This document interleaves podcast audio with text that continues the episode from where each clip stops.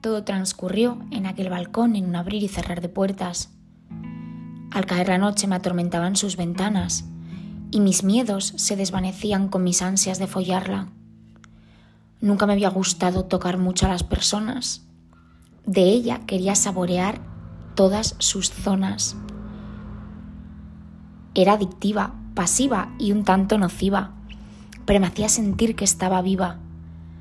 Todavía no entiendo por qué os sigo hablando de ella.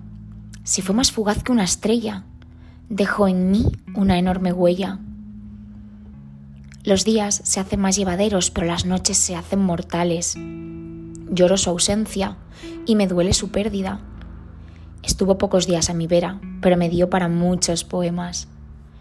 Tantas veces volví a aquel balcón que perdí la cuenta. La última vez que la vi era otra quien agarraba su mano, aquella con la que aprendí a tocar mi canción al piano.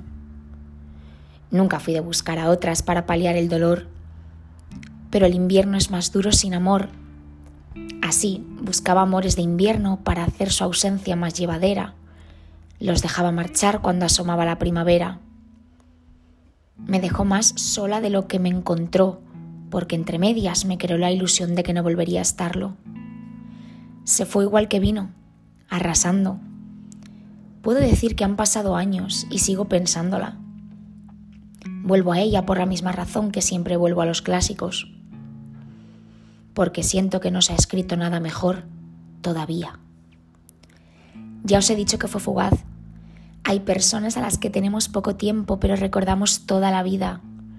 A quien nos besó por primera vez, a quien nos hizo ver las estrellas por primera vez, a quien nos abrió un mundo desconocido. Hay quien pasa desapercibido y quien pasa haciendo mucho ruido.